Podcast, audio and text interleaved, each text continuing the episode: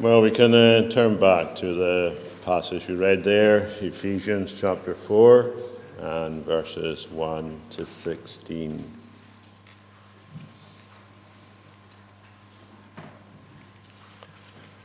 As I'm sure we all know, um, Paul's letters are divided normally into two halves. The halves may not be equal in length, but they are, um, the two halves are normally there. And the, the first half is concerned with uh, what we should believe and then the second part is concerned with what we, how we should behave. And, and that is um, what happens here in chapter 4. The practical, sorry, the doctrinal section is over, and the practical section begins.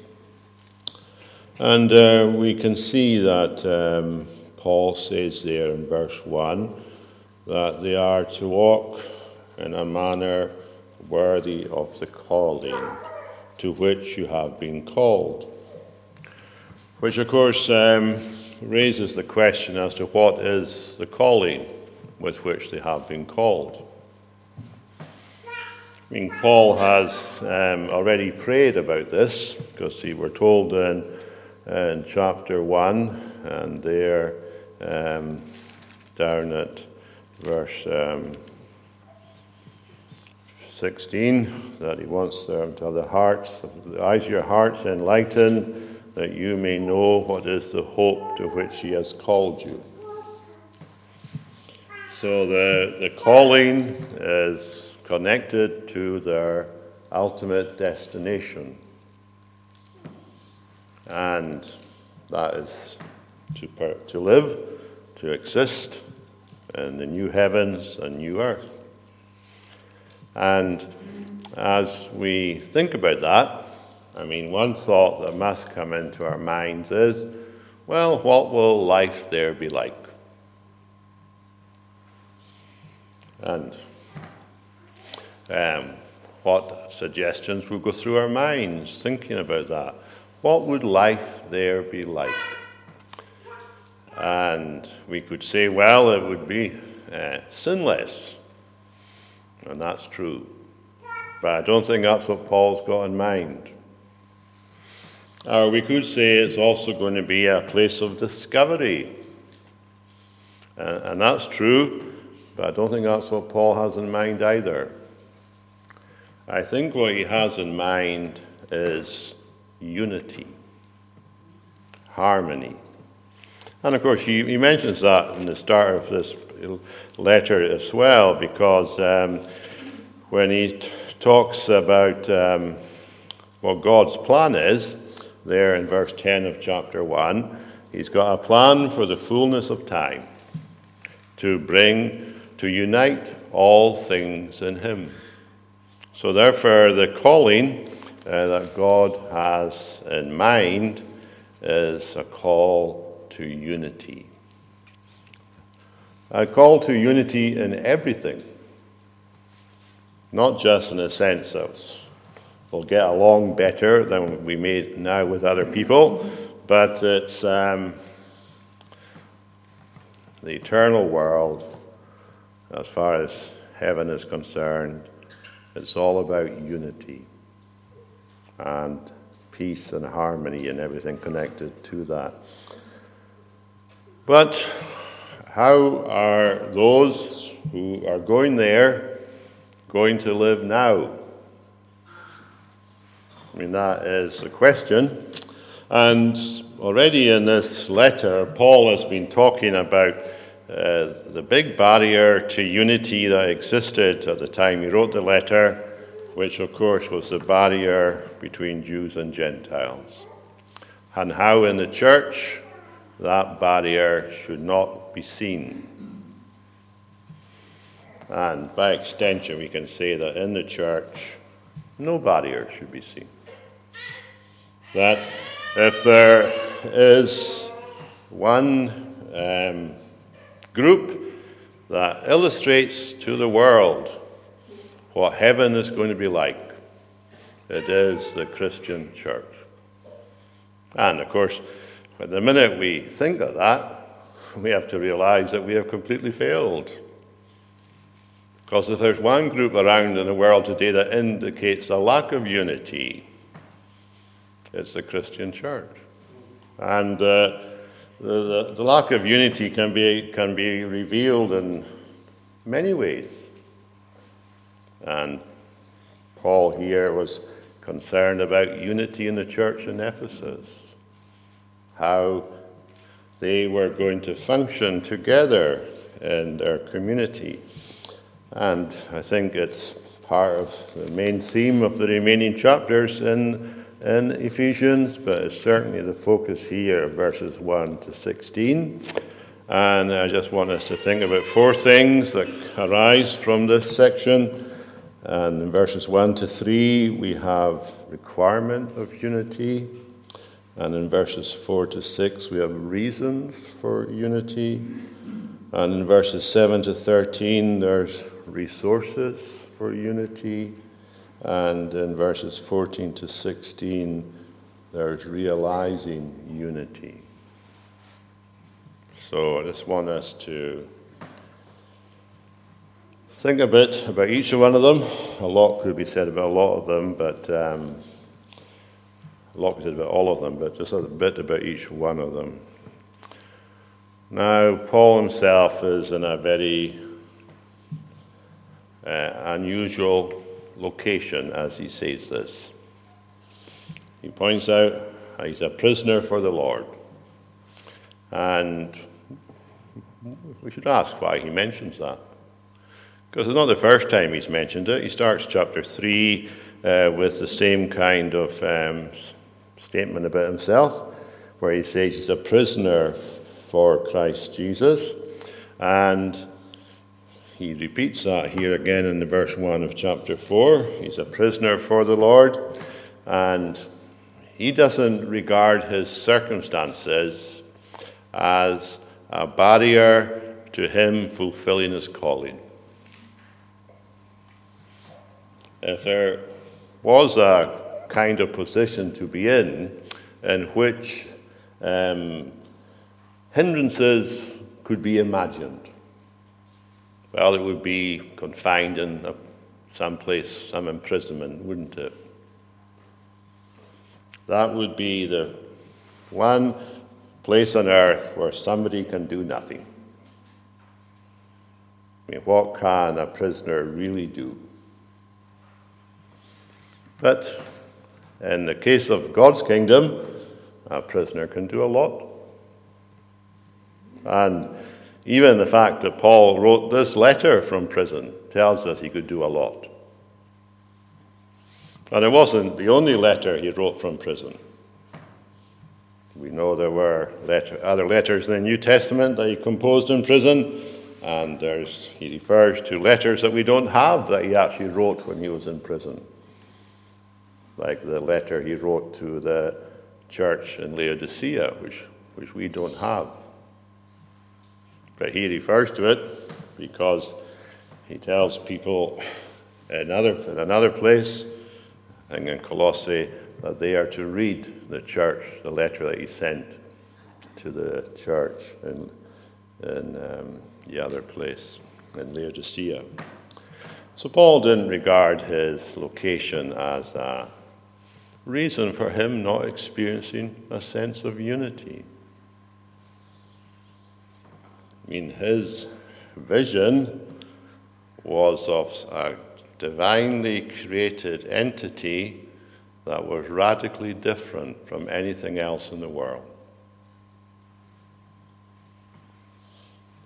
And it didn't matter where you were, didn't matter who you were. This unity could be illustrated, lived out, enjoyed, an anticipation of heaven itself. And I suppose we have to ask ourselves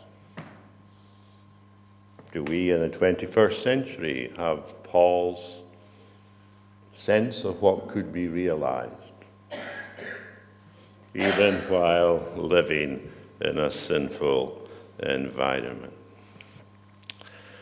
Now, in order for um, unity to be achieved, there has to be a consistency, doesn't there?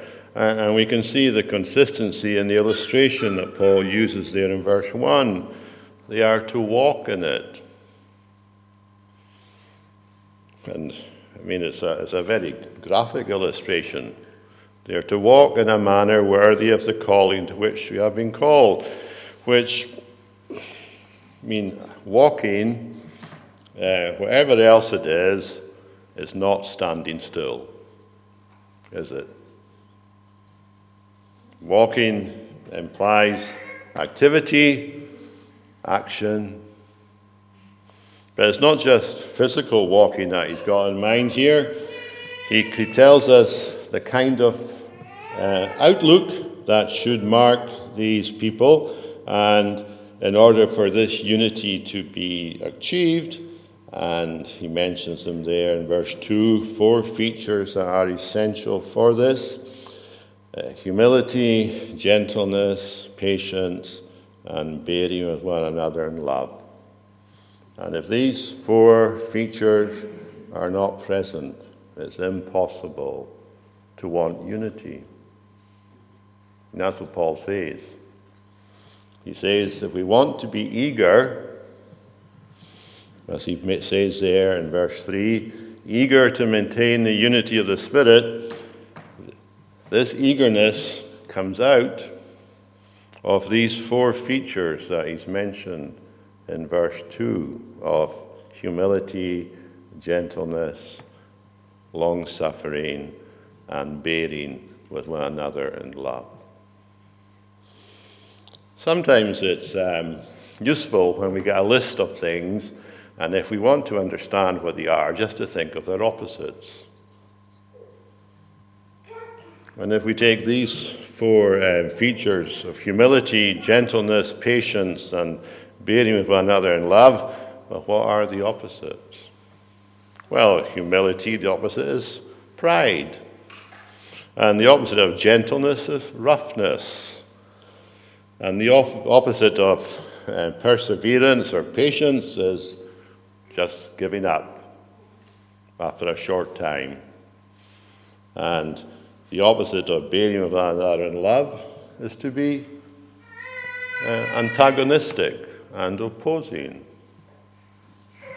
And um, we can see that the, these things that Paul is advocating humility and gentleness and long suffering, patience, and bearing with one another love well, they're all very desirable.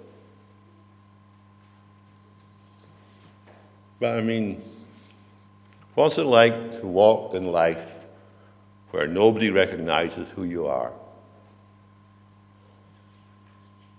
I mean, that's what every Christian is called to do. I mean, who, who are we?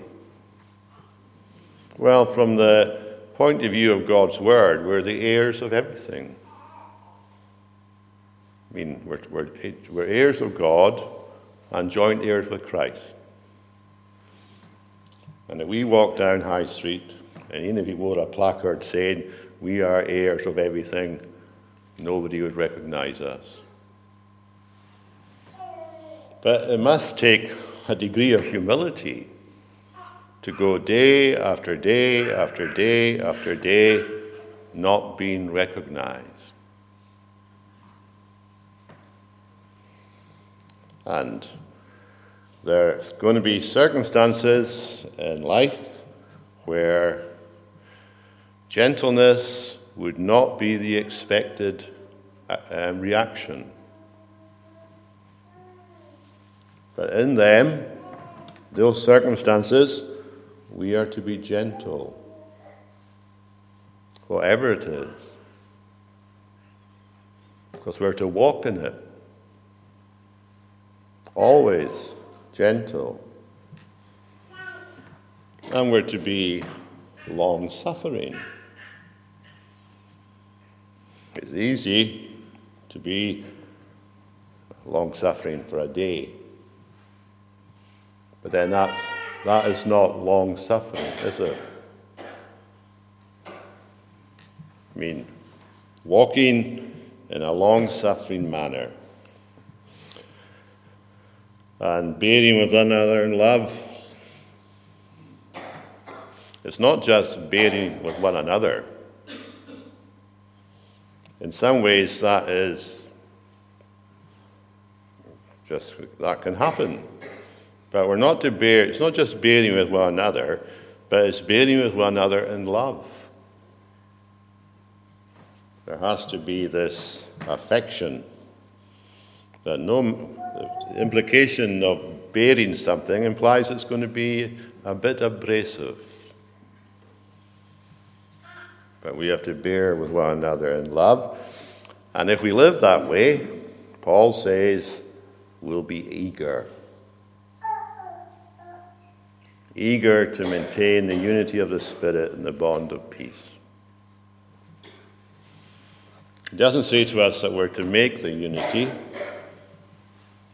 No Christian is ever called to make the unity. They're actually called to maintain the unity. God has brought about the unity. Whenever a person is converted, they're brought into the church. At that moment, they're united to God and they're united to one another and they can never be detached from God or from each other. That unity is achieved by God, and is there is the task of all these people who are so united to Him that they just maintain that. And that they live day by day as they walk in this manner, they just do it determined to maintain the unity of the Spirit and that whatever else they do in life, that they do nothing to disturb this unity. That's what Paul says is their calling.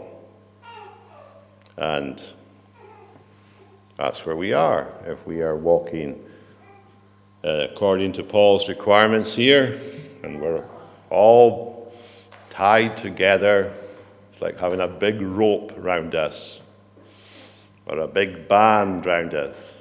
And the big band that ties us all together is the bond of peace. I'm sure Paul may have had physical bonds around him when he said this, because he was imprisoned in Rome.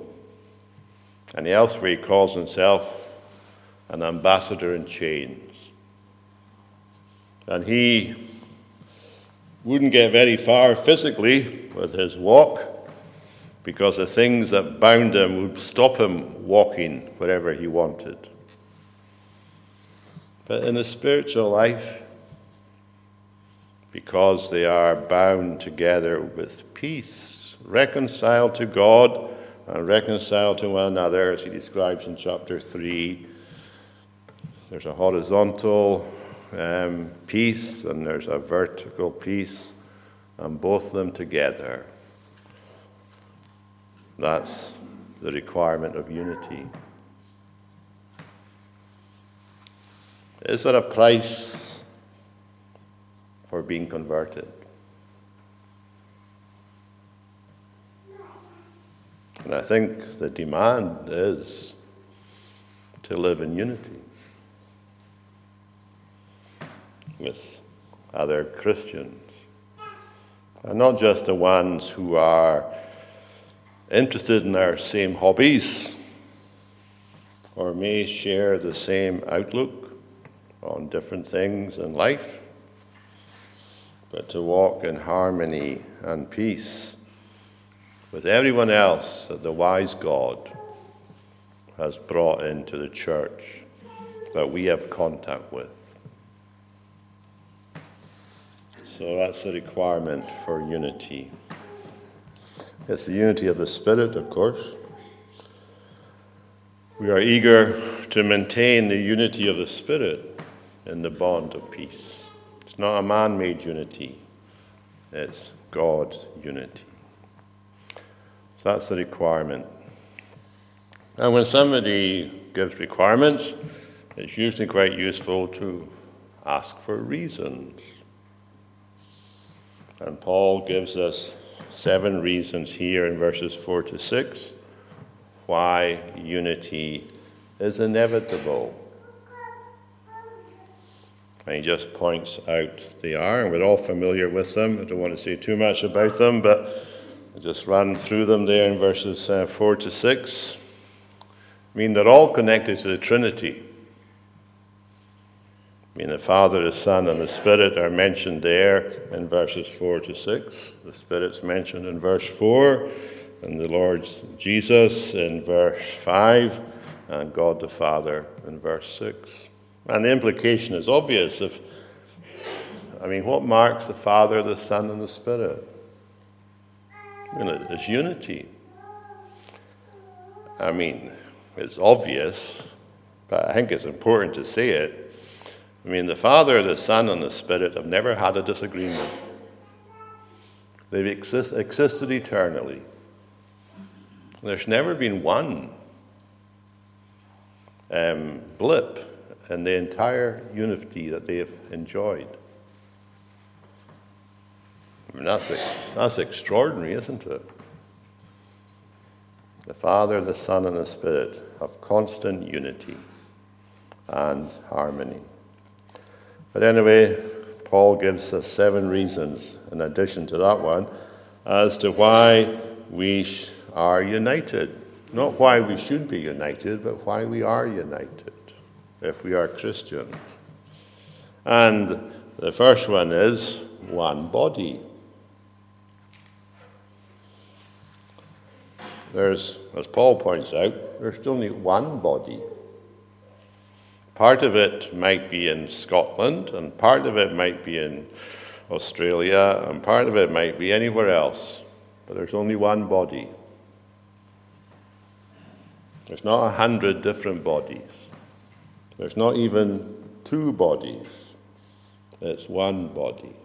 Whatever they are, that's astonishing, isn't it? I mean, the Think of the Christian church around the world today. Our brothers and sisters. Most of them we've never met, and we're never going to meet them in this life. But there they are, all the different colors around the, around the world, different levels of intelligence, different levels of achievement in life background, circumstances, a whole range of things, but there's only one body. And it's this body that is walking, isn't it? This enormous body that is kind of walking through time and therefore we are to walk together. It's extraordinary. And it's, Paul is trying to get these readers to grasp the wonder of it all. And in all of them, there's one Spirit the Holy Spirit. There's not a Christian in the world today in whom the Holy Spirit does not dwell. How many of them are there? There's millions and millions of them. And none of them has part of the Spirit. Each of them has the Spirit. And therefore, it's a reason for unity. It's a marvelous unity.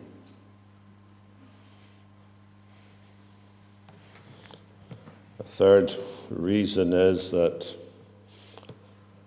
there's one hope. This hope here, as we mentioned earlier, is to do with the future, the inheritance, the new heavens and the new earth, the glory that's ahead. And they're all going to share in it. There's not going to be any Christian who's going to be left outside of this. In the eternal world to come, and we don't have very much idea about what life is going to be like in it, but in that world to come, every Christian is going to be there. No one's going to be left out. And we all know that. But Paul is wanting them to grasp it the, the reality of the union, the unity that exists. One Lord, that's Jesus. There's only one head of the church. And there's, there's no many heads, we want to put it that way. There's only one head, one Lord, one sovereign. We confess, as the early church did, that Jesus is Lord. And when they said that, they were stating everything about themselves. There's not a different Lord of any other section of the church, just one Lord. And there's one faith. Now, sadly, today there's um, a whole range of doctrinal variations which wouldn't have existed in the apostles' time because they would just have come along and said that's right and that's wrong. Today we can't do that. So, this particular reason is um, affected by the fact that we don't have apostolic authority now. But the idea is obvious. There's a faith delivered to the saints. And that is a sign of unity. And of course, we do know there are certain core doctrines that if a person denies, they're not Christians. But uh, when Paul wrote this letter, there wasn't a variety of beliefs. There was a set of beliefs that everyone would have accepted. But it was a sign of unity. And of course, same goes for baptism. Today, there's different ideas about baptism. And at the moment, all we need to say is that whichever one was practiced in the first uh, century, it pointed to unity. Because nobody else was baptized in that, that name. And then there's one Heavenly Father we're all children, even the church is the children of God. And that's, that's amazing. I mean, we're equal members of the family. As our, our catechism tells us, that when we become the children of God, all of us have got a right to all the privileges of the sons of God. There's, there's no uh, Christian who's got a bigger right to all these privileges than any other Christian. They're all belonging to them. And that's just a reality.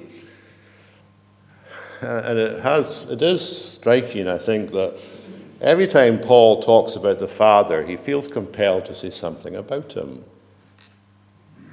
He doesn't just, as it were, um, mention the Father and put in a full stop. But he, he goes on to say something about the Father. And he does that again here because he, he points out that the Father is over all and through all and in all. And I think he's saying to us this is how you should think about the Heavenly Father. He is transcendent. He is above all our Father who art in heaven. When Jesus instructed us to recognize that's who the Father is when we speak to Him. He's the transcendent God. But He's also the God who is near because he says, in addition to being over all, he's through all and in all. And if above all points to the height of God, through all and in all points to the nearness of God. But in addition to looking at the words through and in, we've also got to look at the fact that the word through and the word in is accompanied by the word all. So he's through all and in all. So, if we wished at this moment, we could just, as it were, look round and see the people who were with at present and say to ourselves, the Father is at work in them, through all and in all. At this moment, he who has begun a good work in each of them is working to bring it to completion. And that makes the Christian church amazing. Wherever they are, whatever name they're called by, throughout the world today, in each of them, the Heavenly Father is present. He's never far from any of His children. And there's a certain sense in which the more they recognize His transcendence, the more amazing becomes his nearness. Our Father. So that's reasons for unity. And we could all almost say one of them would be enough. But Paul wants to just say seven of them, just to say this is, this, this is the organism that you belong to. It's not so much an organization. An organization can be lifeless, but an organism has got life. And the church is living, it's alive. But then, what's the resources that we're given? Well, Paul here says that um, in verse 7, every one of us has been given something if we're Christians. Grace was given to each one of us according to the measure of Christ's gift. We'll think about Christ's gift in a minute. But um, what Paul is saying there is that there's no Christian without something that he or she cannot use for maintaining the unity of the Spirit. And that means we've all got something to contribute.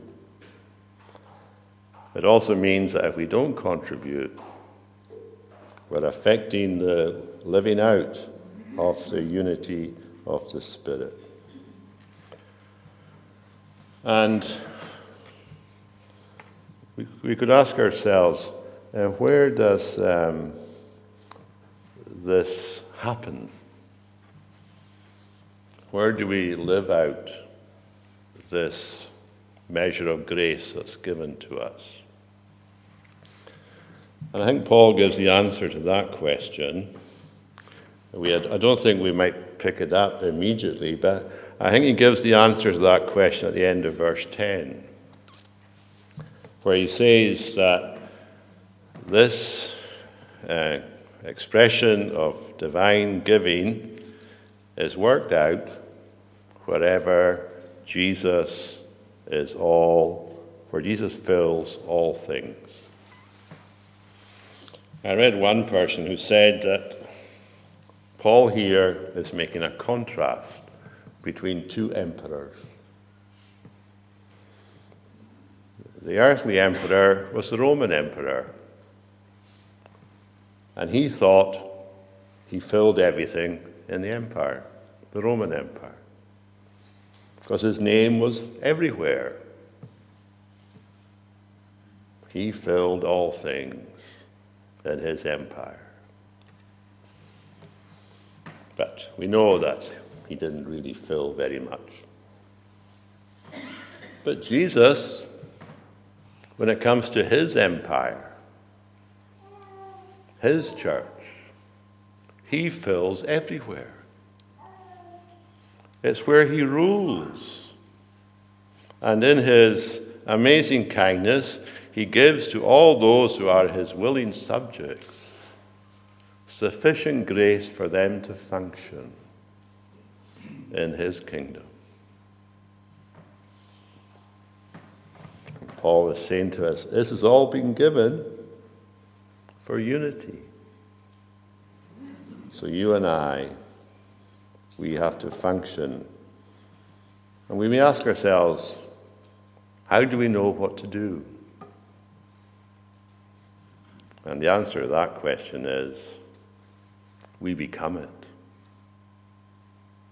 just by doing Christian active disciplines like praying and reading the Bible and so on. We become what we should be. We use the grace that is given to us. And some of us are good at this, and some are good at that, and so on. And together we function. But Paul points out here that um, Jesus has given particular gifts as a result of his ascension. And these gifts are listed there in verses 11 and following apostles, prophets, evangelists, and pastors and teachers. And these gifts are given to everyone. They're not, they're not given to us in the sense that we um, have apostles or prophets in this, this particular sense today, or evangelists in the sense that they're used here. We use these words today but with different meanings from what they had back then. But all these ones that are listed here are what are called word gifts. They speak. They speak on behalf of Jesus, as it were. And today we have those who are called pastors and teachers. And why do we have them? What's the point of having these individuals with word gifts? And Paul tells us what the point of them is in verse 12. Why, to put it into contemporary language, why do ministers, pastors, and teachers exist? Why do they function? What is their role? And Paul says what their role is there in verse uh, 12. They are to equip the saints for the work of ministry. Jesus, in his plan in order to enhance the unity of his body, gives to certain individuals this particular role that they will equip the saints for the work of ministry there in verse 12. The work of ministry there is not the ministry as we call it, it's works of service so they'll know what to do. Just basically by explaining the Word of God. And they build up the body of Christ by giving to them what is good for their spiritual development. Because that's what the word building up means. So they do that, and that's what they're going to be doing, says Paul. In verse 13, they're just going to be doing that until we all attain to the unity of the faith and to the knowledge of the Son of God, to mature manhood. We're just going to keep doing that until Jesus returns. There's no other method. It's the method that Christ uses. And Paul is just saying to us that's the resources you have. There's nothing special about these individuals. I mean, Peter, he was an apostle, he was just a fisherman. Matthew was a tax collector, and so on. Paul, he had obviously certain gifts, but these gifts were not what made him an apostle. And there's nothing special about any of these particular gifts. It's just the role that they're called to, and the role that they're called to is to enhance unity. And the unity is seen in the maturity of those that they explain things to. And that's, that's it. And uh, it's quite, there's nothing um, staggering about that, is there? I mean, the church has been doing that for centuries. And in, and in the process of doing that, they're just doing what Paul says here. And it's a method that's going to be used right until Jesus comes back. And we all get to the stage of perfect unity. So we could say that the role of pastor teachers, as Paul mentions there, is just to bring about unity, to help people maintain the unity that's already been arranged by Christ. And then, very briefly, the last point having these resources, Paul says we have to realize the unity. And how do we do that? How do we do that in the year 2023? Well, Paul answers that question in verse uh, 15. Unity is maintained by speaking the truth in love. Unity is maintained by every Christian speaking the truth in love. They know what to say because Jesus has revealed that to them in His Word, and it's explained in different ways by those that He has gifted for that. And what they have to do with all that they have been given is speak to one another the truth in love. And that's how unity is maintained. What do we say? How do we say it? What we have to say is the truth. But it's not enough to say the truth. We have to speak the truth in love. And Paul points out that there's real dangers there because he mentions in verse um, 14 that if we don't speak the truth in love, we'll be carried about by every wind of doctrine, by human cunning, and by craftiness and deceitful schemes.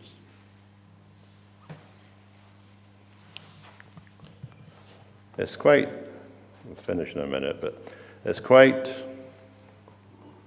um, don't know what the word is, but it, it makes you stop and think that our words are either speaking the truth in love or they're not. Isn't it? It's quite staggering to think that. And if we're not speaking the truth in love, there is the possibility that we're being influenced either by human cunning or by devilish schemes and craftiness.